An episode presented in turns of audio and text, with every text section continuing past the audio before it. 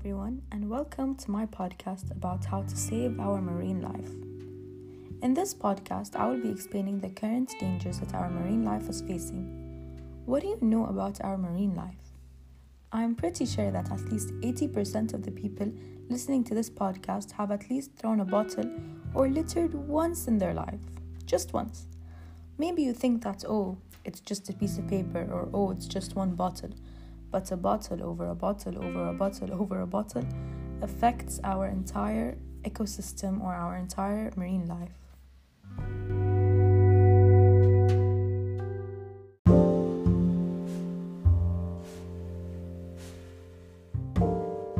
Hello everyone, so this is going to be my first official episode in Save Our Marine Life. Today I will be discussing the littering problem around the globe. Up to a million seabirds a year are destroyed by plastic waste. As with sea turtles, it takes up space in their stomachs when seabirds eat plastic, often causing starvation. With their stomach full of this waste, many seabirds are found dead. Scientists report that 60% of all species of, of seabirds have ingested bits of plastic, a number they predict will grow by 99% in 2050.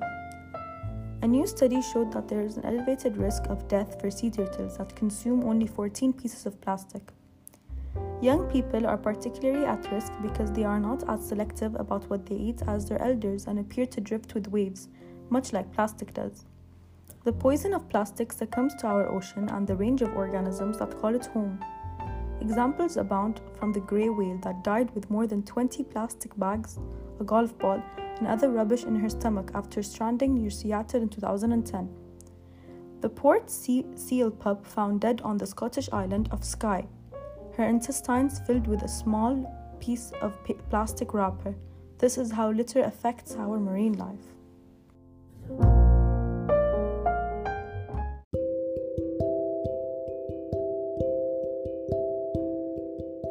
Good day, everyone. This is the second episode of Save Our Marine Life. Today I'll be talking about the plastic problem. In our world, we are encircled by plastic. It's in the single use packaging that we waste, the consumer products that fill our markets, and in our clothes that we wash away, microplastic fibers. We made more plastic in the first decade of this century than all the plastic in history up to the year 2000. And every year, billions of extra pounds of plastic end up in the waters from the planet. Studies report that in the world's ocean, from the equator to the poles, from Arctic ice sheets to the seafloor, there are now 15 to 51 trillion bits of plastic. Not one square mile of surface ocean is free of plastic waste anywhere on the earth. They petitioned the US Environmental Protection Agency asking the government under the Clean Water Act to control plastics as a pollutant and will continue to advocate for plastic contamination to be handled as the hazardous waste it is. In order to regulate their runoff better, they have sued businesses that turn plastic into consumer products. They challenged their permits needed to build these new ethane cracker plants and mobilized grassroots opposition to stop them. A lot of work remains to be done, but people are committed to the long fight to reduce plastic waste in the ocean. I hope we all work together to reduce the plastic problem. Thank you for listening.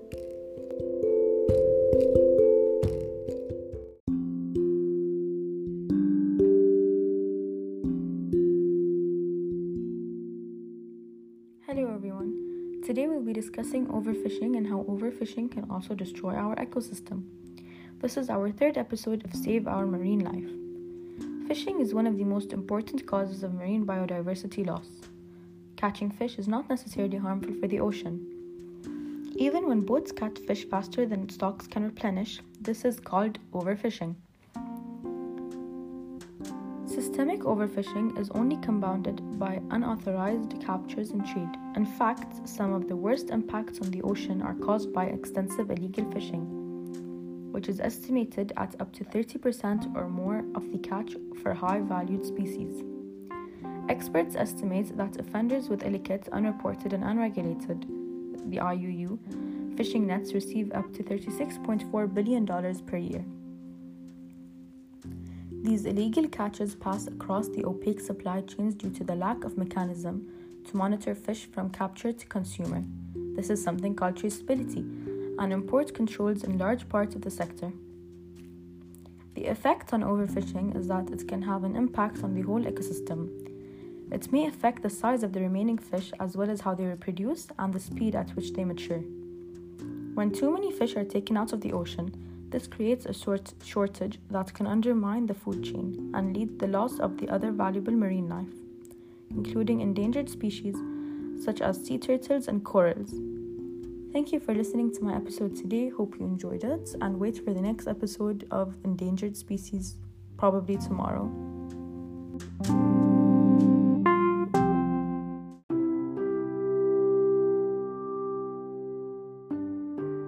Hello, everyone, and welcome back to Save Our Marine Life. On this episode, I will tell you how us humans are the reason for most of the endangered species in our marine life. There are five endangered marine animals that are about to be extinct because someone is too lazy to wait till he or she reaches home to throw out the water bottle. So instead, they just act dumb and throw it on the floor or outside the window of their car. This laziness led to plastic pollution, which endangered poor marine animals. Separate reports from 2013 indicate that as many as 50% of sea turtles are ingesting and dying of plastic at an alarming rate. Another analysis of the loggerhead species found that 15% of the young turtles studied had eaten so much plastic that their digestive tract had been obstructed. Also, huge quantities of plastic waste had been found in the habitat of critically endangered Hawaiian monk seals, particularly in areas that function as pupa nurseries. Plastic debris entanglement has also resulted in injury and mortality in the endangered Steller sea lion, with the most common entanglement material in the packing bands. Dead whales with, with bellies full of plastic had been found. Unless action is taken soon to address this urgent problem, scientists predict that the weight of the ocean plastics will exceed the combined weight of all the fish in the seas by 2050.